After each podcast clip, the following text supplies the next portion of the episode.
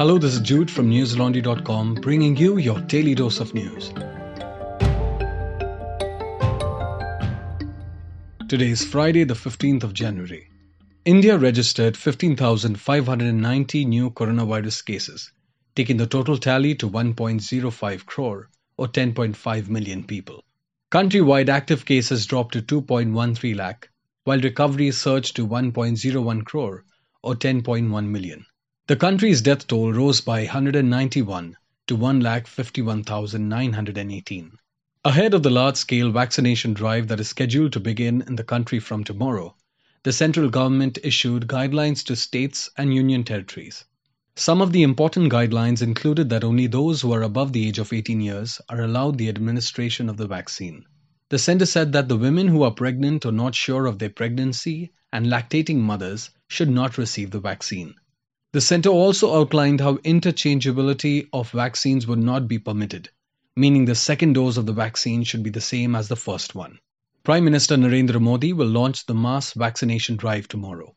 He is scheduled to connect with over 3,000 vaccination sites across the country via video conferencing. The central government said today, and I quote, Around 100 beneficiaries will be vaccinated at each session site on the inaugural day. Unquote. The first phase of inoculation will last till August, in which 3 crore frontline workers, followed by around 27 crore people above the age of 50, and others with comorbidities will be vaccinated. Thousands of farmers from Punjab, Haryana, Rajasthan, Uttar Pradesh, and other states have been protesting against the centre's farm laws for over 50 days now. After eight rounds of talks between the farmers and the centre remaining largely inconclusive, the ninth round of talks took place at Delhi's Vigyan Bhavan today. Ahead of the talks, farmer leaders, however, told news agency PTI that they did not have much hope for a positive outcome and would not settle for anything less than the repeal of the agricultural laws. Bhupinder Singh Mann, one of the Supreme Court nominees for the Independent Committee on Farm Laws yesterday, recused himself from the committee. Mann said today regarding this decision, and I quote, Since protesting farmers have announced not to appeal before the committee, there is no point in being part of it. Unquote. He wrote a letter today that read, and I quote again In view of prevailing the sentiments and apprehensions amongst farm unions and public, I am ready to sacrifice any positions so as to not compromise Punjab and farmers' interests. Bharatiya Kisan Union Lok Shakti spokesperson Shailesh Kumar Giri today welcomed Mann's decision to recuse himself. Giri said that the other three members of the Supreme Court appointed panel should also follow suit and not be on the wrong side of history. Bharatiya Kisan Union leader Balbir Singh Rajwal today wrote an open letter to farmers urging them not to believe the rumors being spread to defame their agitation. He said that fake news was being spread that farmers will head towards the Red Fort or Parliament on January 26 during Republic Day celebrations.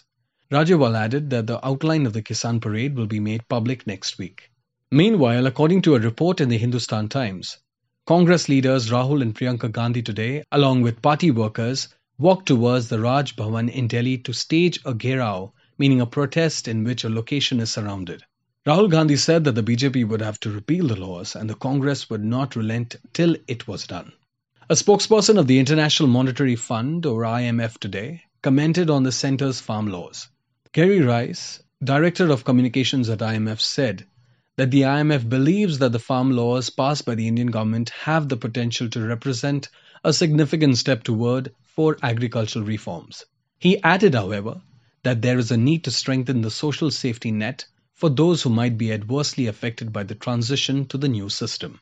On January 11th, at the hearing on the farmers' protest in Supreme Court, Chief Justice of India S.A. Bobde expressed confusion as to why old people and women are kept in the protests. Advocate A.P. Singh, who claimed to be appearing for one of the farmer unions, the Bharatiya Kisan Union, subsequently told the court that in view of COVID and the harsh Delhi winter, women, children, and the elderly would not participate in the protest any longer. But what do the women farmers who are protesting against the Narendra Modi government's new farm laws feel about the court's suggestion? My colleagues, Nidhi Suresh and Aditya Warrior, met some of the women camping and protesting at Singhu on Delhi's border to find out. Do watch the video titled, Sorry, This Isn't a Man's Protest Women Farmers on SC Wanting Them to Go Home. Dear listeners, we are an independent news platform producing podcasts, ground reports, interviews, videos, media critique, and much more. We would not be able to do all this work if not for our subscribers who fund it. So if you aren't a subscriber already, now is the time to join the movement to keep news free and independent. Go to newslaundry.com and hit the subscribe button at the top right hand corner of the website. Lowest subscription starts at 300 rupees a month only. Pay to keep news free. President Ramnath Kovind today donated rupees 5 lakh 1000 for the construction of the Ram temple at Uttar Pradesh's Ayodhya. This came on the day when the Temple Trust launched its countrywide contribution drive for the construction of the temple. Govind Giri, the co-president of the trust, met the president today to seek the funds. He was accompanied by the Vishwa Hindu Parishad working president Alok Kumar, who said, and I quote, he is the first citizen of the country, so we went to him to initiate this drive. Meanwhile, Madhya Pradesh Chief Minister Shivraj Singh Chauhan also donated rupees 1 lakh for the construction of the temple. The campaign to collect funds for the temple will be carried out across 5 lakh villages. The sum collected will have to be deposited within 48 hours in banks. The drive is scheduled to end on February 27th. The construction of the Ram temple began in August last year, over two weeks after Prime Minister Narendra Modi laid its foundation stone at a ceremony in Ayodhya on August 5th. In a verdict in November 2019, 27 years after the demolition of the Babri Mosque in 1992, the Supreme Court had ruled the disputed land in Ayodhya would be handed over to a government run trust for the construction of the temple. The court had also said that the demolition of the Babri Masjid was illegal and directed the government to acquire a separate plot of land to build a mosque. The construction work for the new parliament building in the national capital kicked off today. It came a month after Prime Minister Narendra Modi laid the foundation stone for the project under the government's Central Vista redevelopment plan. The new parliament building will be triangular in shape and is expected to be completed by Independence Day 2022. The government plans to hold the monsoon session of parliament in 2022 in the new building. Earlier this week, a 14 member heritage panel gave its approval to the new parliament building along with a green signal to the Central Vista redevelopment project. The Supreme Court of India had asked the central government to seek prior approval from the panel and other relevant authorities before starting the construction. The construction could not start earlier, as pleas challenging the construction were pending in the Supreme Court. The project aims to renovate and redevelop 86 acres of land in Lutyens, Delhi. A petition was filed in the Supreme Court last year, challenging the centre's plan to change how to use the 86 acres of land. The petitioner had submitted how the government's order to change land use involved environmental and municipal violations.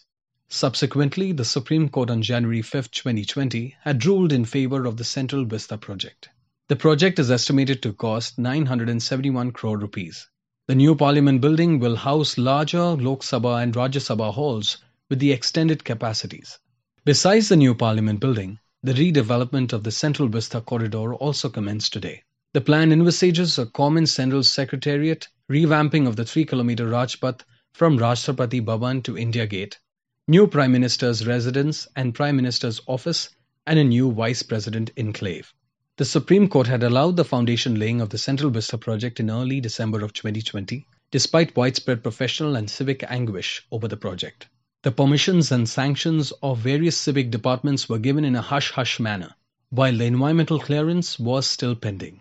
In December last year, Alpana Kishore did an in depth analysis of the inconsistencies and secrecy surrounding the project on newslaundry.com. To read how multiple laws and basic democratic principles were flouted to kick off the project, head over to our website and read the report titled Central Vista The Ignominy of Building India's Parliament by Breaking the Law. Dear listeners, please consider this a trigger warning as the following news story may contain graphic instances of sexual violence. The UP police has identified nine more victims in a sexual abuse probe against expelled BJP office bearer in Kannauj City, Ram Bihari Rathore. The police identified nine more victims, including seven minors, on the basis of data recovered from a laptop and other devices seized from Rathore. Rathore, who is the former vice president of the BJP's Kannauj unit, was arrested on Wednesday on charges of sexually exploiting two children. Station House Officer OSHO Kannauj Police Station Imran Khan said that soon after Rathore's arrest, his laptop, DVD, and hard disk was seized from his house. Khan added that the two children who had lodged the complaint against Rathore and alleged that he used to sexually abuse them in his office. Elaborating on how the matter came to light, Khan said that a few days ago, Rathore had lodged a complaint with the police that his CCTV and digital video recorder DVR had been stolen. Two minors were later found with the equipment and apprehended. During investigation, obscene material was found in the DVR. Khan said the children who had stolen the equipment were being blackmailed by Rathore with the obscene videos. Khan further added that the accused would lure young children by giving them money and made their obscene videos that he would later use to blackmail them. The police said that so far in the investigation, no evidence had been found to suggest that the obscene material was being sold to any pornographic site or in the market. Officials added that the statements of the victims identified would be recorded in connection with the existing FIR against Rathore. In a three hour budget speech, the longest in the history of Kerala Assembly, the state's finance minister Thomas Isaac today unveiled the LDF government's plan for the next five years, if re elected to power in May. Presenting the last budget of Chief Minister Pinarayi Vijayan's government, Isaac focused on employment as one of the primary thrusts of the new budget. He said that the government plans to launch a digital platform through which companies will directly be able to hire job seekers for work from home or work near home models. He added that the government plans to provide jobs to at least 20 lakh people in the next five years through the platform.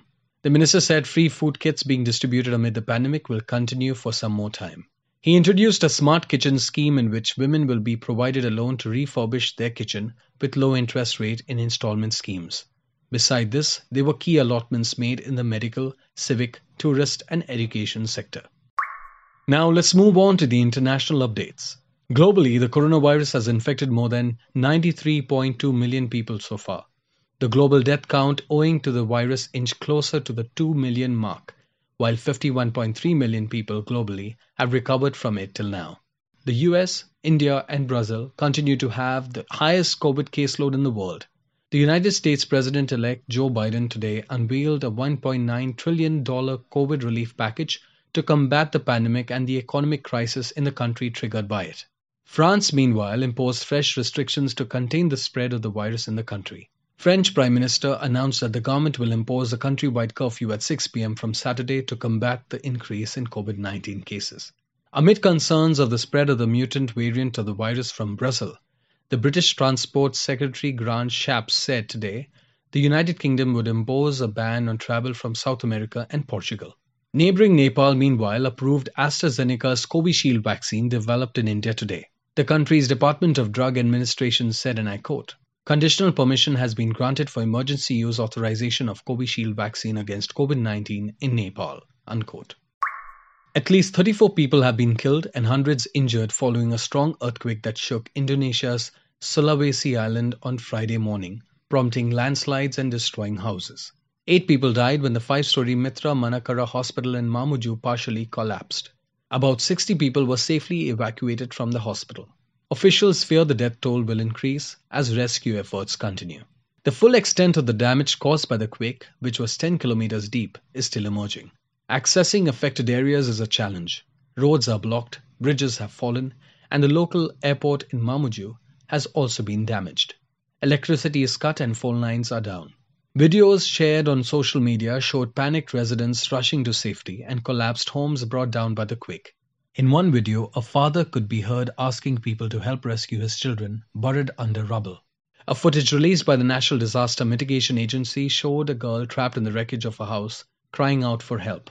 The quake did not trigger a tsunami warning, but the head of Indonesia's Meteorology and Geophysics Agency, Dwi Korita Karnawati, told a news conference that strong aftershocks could follow, with the possibility that another powerful quake could trigger a tsunami. There had been at least 26 aftershocks in the area in the past day, with Friday's quake preceded by a magnitude 5.9 quake on Thursday afternoon. In 2018, the city of Palu in Sulawesi was struck by a devastating 6.2 magnitude quake and tsunami that killed thousands of people. Before I wrap up, listeners, our new website has a new podcast player that you can use to access all our podcast shows. It includes a host of features like download, speed control, queue, ability to skip to a topic within an episode, and even start from where you had stopped the previous time. So go to our website, newslaundry.com, on your phone or your laptop and click on the mic icon at the top right of our homepage. That's all the news we have for you today. Have a good day or a good night, depending on where you're listening from. See you tomorrow. All the News Laundry podcasts are available on Stitcher, iTunes, and any other podcast platform. Please subscribe to News Laundry help us keep news independent.